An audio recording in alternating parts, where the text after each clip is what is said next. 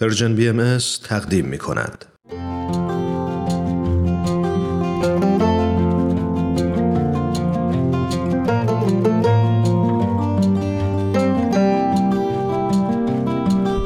دنیا پر از قصه آدم هاست. داستانی از خنده ها و گریه ها.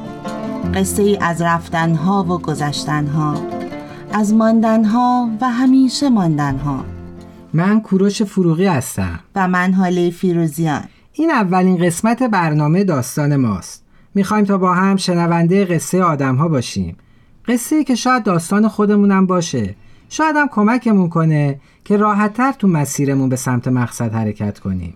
تو هر برنامه ما یه مهمون عزیز داریم که به سادگی قرار قسمتی از داستان زندگیشو برامون تعریف کنه. از تغییراتی که در زندگیش حاصل شد و فکر می‌کنه داستان این تغییرات می‌تونه آموزنده باشه برامون حرف بزنه. یا از چالشاش بگه. از اینکه چطور تونسته با چالش های زندگیش کنار بیاد و بر اونها غلبه کنه.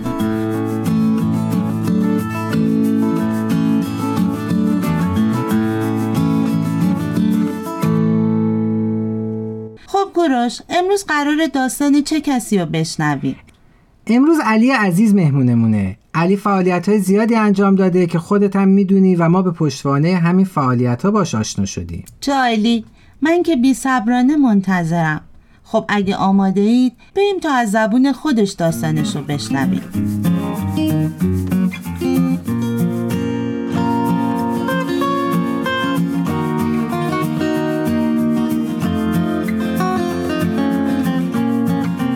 علی جان خیلی خوشحالم که در کنارم هستی. ممنونم از وقتی که می‌ذاری.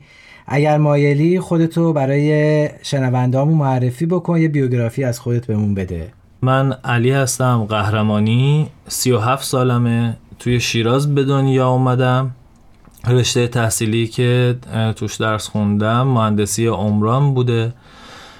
اگه از لحاظ خانوادم بخوام بگم توی یه خانواده به دنیا اومدم که از طرف خانواده مادری بسیار مذهبی و روحانی بودیم.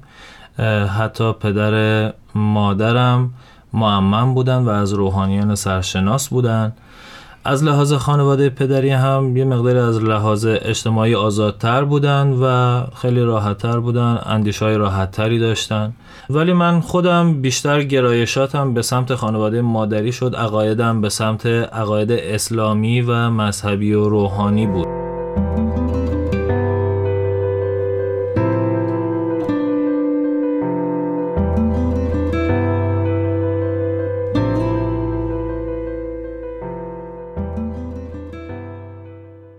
اینجا یه سوال برام پیش میاد. آیا هیچ وقت به عنوان یک فرد مسلمان به عنوان فرد مؤمن هیچ وقت مطالعه می‌کردی در زمینه اعتقاداتت تحریه حقیقت داشتی؟ متاسفانه نه. عقاید من جوری شکل گرفته بود که رفتارها همگی بر اساس تقلید بود. من الگو برداری می‌کردم. از تعدادی از دوستان اطرافیان فامیل ها اینجور من متوجه شده بودم که باید از یک نفر تقلید کرد. نمازم قطع نمی‌شد نماز جمعه می‌رفتم مراسم های ازاداری شرکت می‌کردم. شاید الان بهشون فکر می‌کنم می‌بینم کاملا بدون مطالعه بوده. هیچ وقت مطالعه توش نبوده که بخوام بر اساس تحقیق فردی خودم اون عمل رو انجام بدم. می‌تونم بگم که الان که به این رشد فکری رسیدم می‌تونم بگم که اون اعمال یه اعمالی بود که از روی تعصب و کورکورانه بود.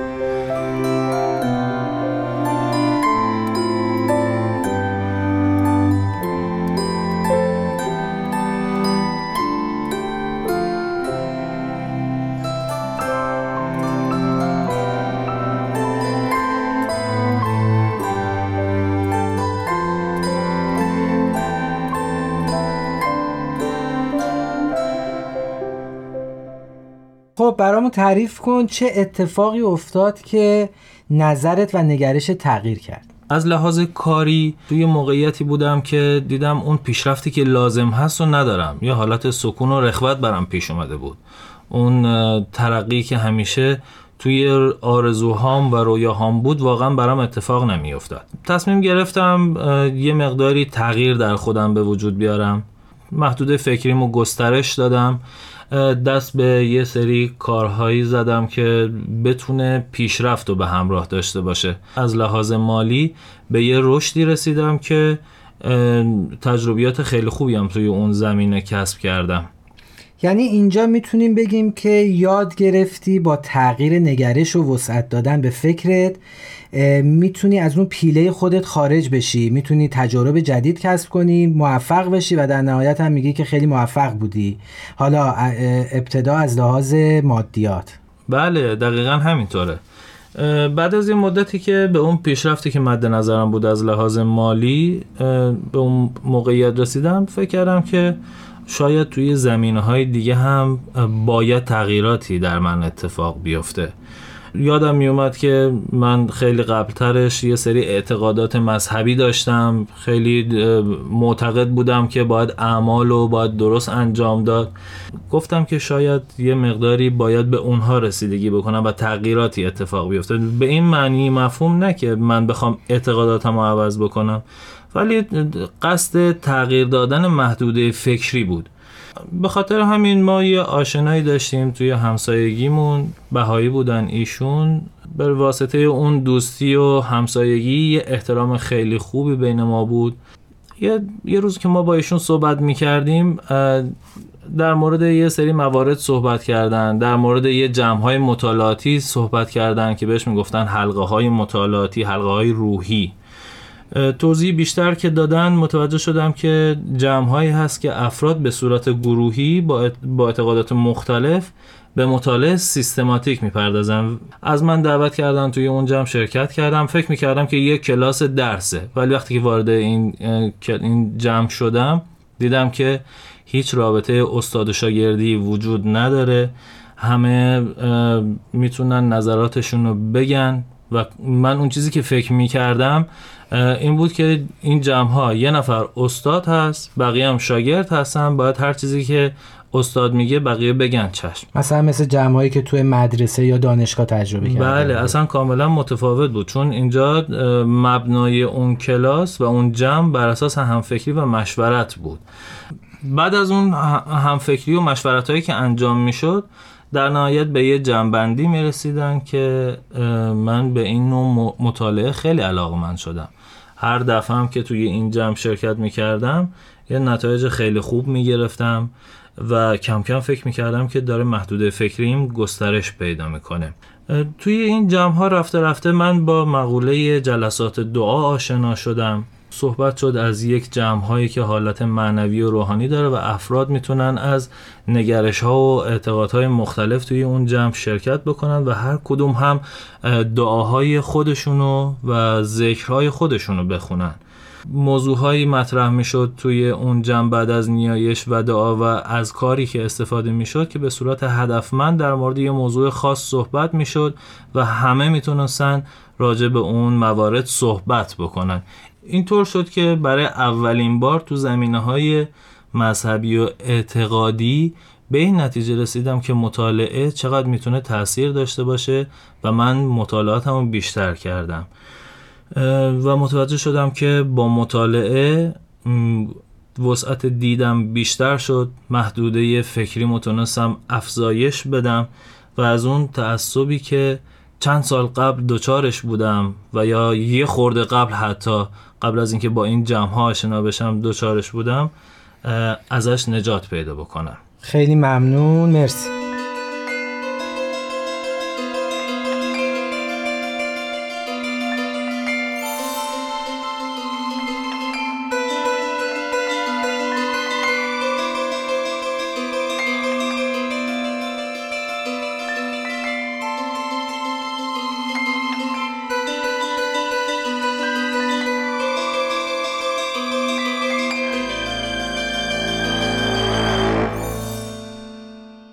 می‌دونم در کنار فعالیت هایی که داری خودت هم جلسه دعا برگزار می‌کنی.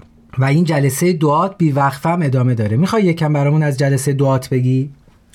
بعد از یه مدتی که من توی اون جمع ها شرکت کردم تصمیم گرفتم اصلا خودم جلسه دعا رو برگزار بکنم. دوستامو دعوت کردم. با استفاده از دوستانی که داشتم اغلب دوستان بهایی بودن. بعد تجربهم بیشتر شد. دوستان غیر بهایی هم حتی دعوت کردم یعنی افرادی با اعتقادات مختلف و متنوع؟ بله دوستان مسیحی ما دعوت کردم دوستان مسلمانی داشتم که دعوت کردم. حتی افرادی شرکت می‌کردن که خدا ناباور بودن. اونا هم با اعتقادات خودشون شرکت می‌کردن. به خاطر همین این جلسات خیلی پربارتر و آموزنده تر می‌شد. افکار مختلف بود. ما هم یه فضایی درست کرده بودیم اونجا که پر از انرژی و با تمرکز قوای روحانی باشه. بعد از یه مدتی حالا این شاید خیلی از دوستان این موضوع رو تجربه کرده باشن. بعد از یه مدتی به خاطر مشغله هایی که وجود داشت جلسه دعای من به یه حالت سکون و رکود در اومد. ولی من ناامید نشدم. توی اون روزی که جلسه دعای من بود توی اون روز مشخص از هفته و یه ساعت مشخص در خونه من باز بود. هر کسی دوست داشت و وقتشو داشت می‌تونست شرکت بکنه توی اونجا یعنی ناامید نشدی. اگه دوستات هم بعضا به قول خودت مشغله کاری داشتن و نمی‌تونستن در اون روز و ساعت مشخص حاضر بشن تو شده جلسه دعا تو با یک نفر یه نفر دو نفر ادامه می‌دادی و برگزار می‌کردی. بله حتی روزی بود که هیچ کس هم نیومد. ولی من می‌دونستم که نباید ناامید بشم. این بود که اون توکل و اون امیدواری تبدیل شده به دو تا جلسه دعای پرشور و پرتعداد که برامون یادگیری های خیلی زیادی داره.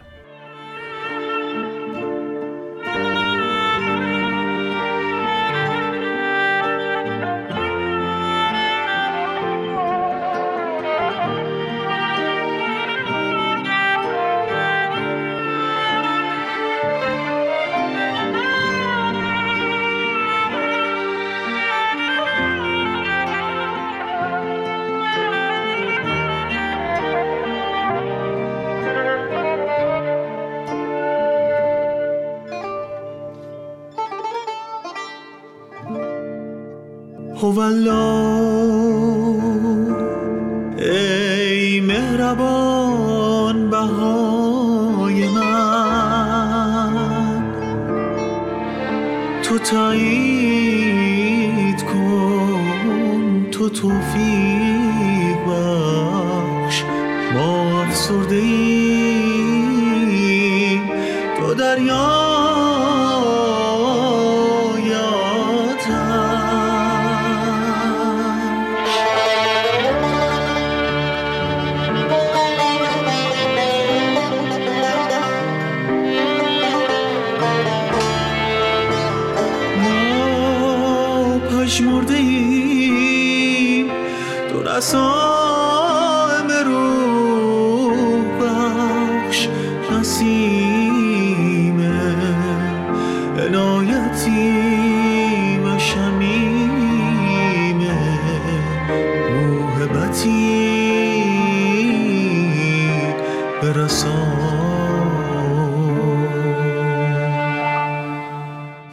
عبدالبها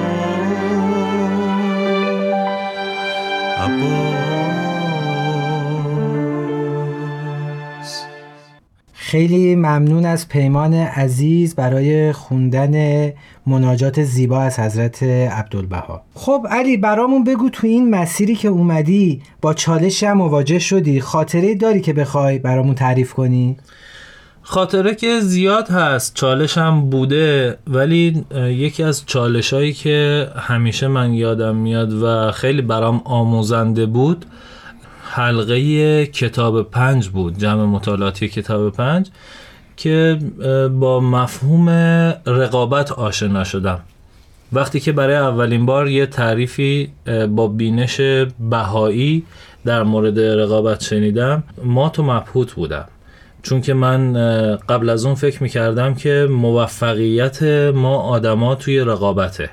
ولی من اینجا با یه مفهوم جدید آشنا شدم اینکه رفاقت و همدلی می‌تونه موفقیت رو تعریف بکنه و چیزی به اسم رقابت دیگه نباید توی زندگی ما باشه. این دقیقا همون موضوعی بود که من گاهن اعتقادات گذشته یه دفعه خودشون نشون می‌داد و اون اعتقادات بعضی وقتا می‌خواست بر من غلبه بکنه. بعد از یه مدتی فهمیدم که به جای رقابت همکاری خیلی مؤثرتر هست. تجربه جالب برای من این بود که فهمیدم زیباتر از رقابت هم وجود داره و اون رفاقته.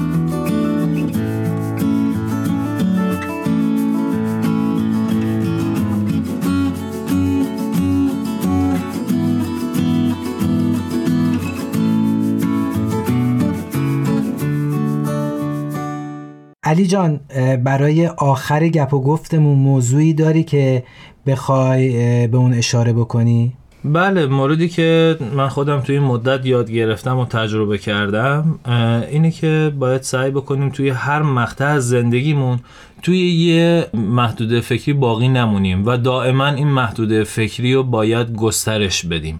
اگر ما یه قطعه زمینی رو در اختیار داشته باشیم و بخوایم یه بنای زیبا با شکوه و امن بسازیم شاید لازم باشه توی اون قطعه زمین چند تا درخت رو قطع بکنیم. شاید یه ساختمون کهنه تو اون زمین باشه اون ساختمونه رو تخریب می‌کنیم. ولی به جاش یه ساختمون زیبا و با شکوه می‌سازیم. من همیشه دوست دارم اون زمینی رو که در اختیارم هست بتونم یک بنای زیبا و با شکوه توی اون زمین بسازم. خیلی ممنون و متشکر از علی قهرمان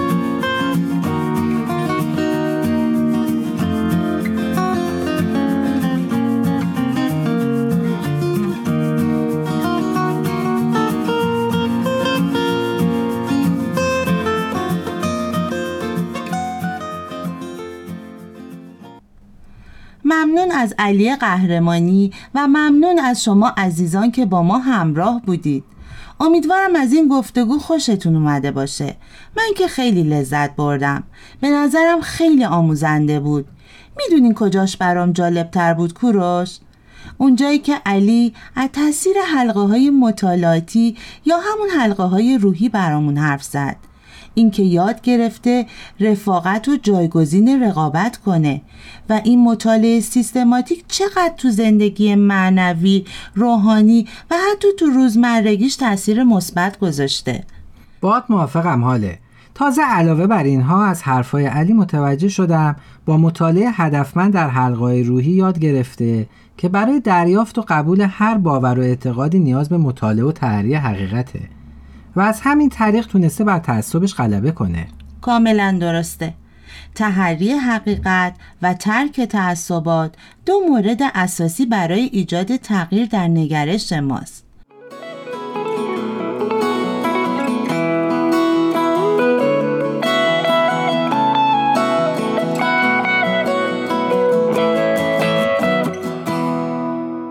شنونده های عزیز خوبه که بدونید حلقه های مطالعاتی روحی که علی هم راجبش با همون حرف زد در تمام کشورها و اکثر شهرهای دنیا تشکیل میشه و شما هم اگه دوست داشته باشین می‌تونین توی حلقه ها شرکت کنید. دوستان عزیز ممنونم که تا اینجا کنارمون بودین. امیدوارم از شنیدن این برنامه لذت برده باشین. شما می‌تونید این برنامه رو از تارنما، تلگرام، پادکست و SoundCloud Persian BM دنبال کنید. راستی اینم بهتون بگم اگه شما هم داستانی دارین که دوست دارین شنیده بشه می‌تونین در at Persian BM در تلگرام به ما پیام بدین. از همین طریق هم پیشنهادات و نظراتتون رو برامون بفرستین. همواره در تمام مسیرهای زندگی خرد یارتون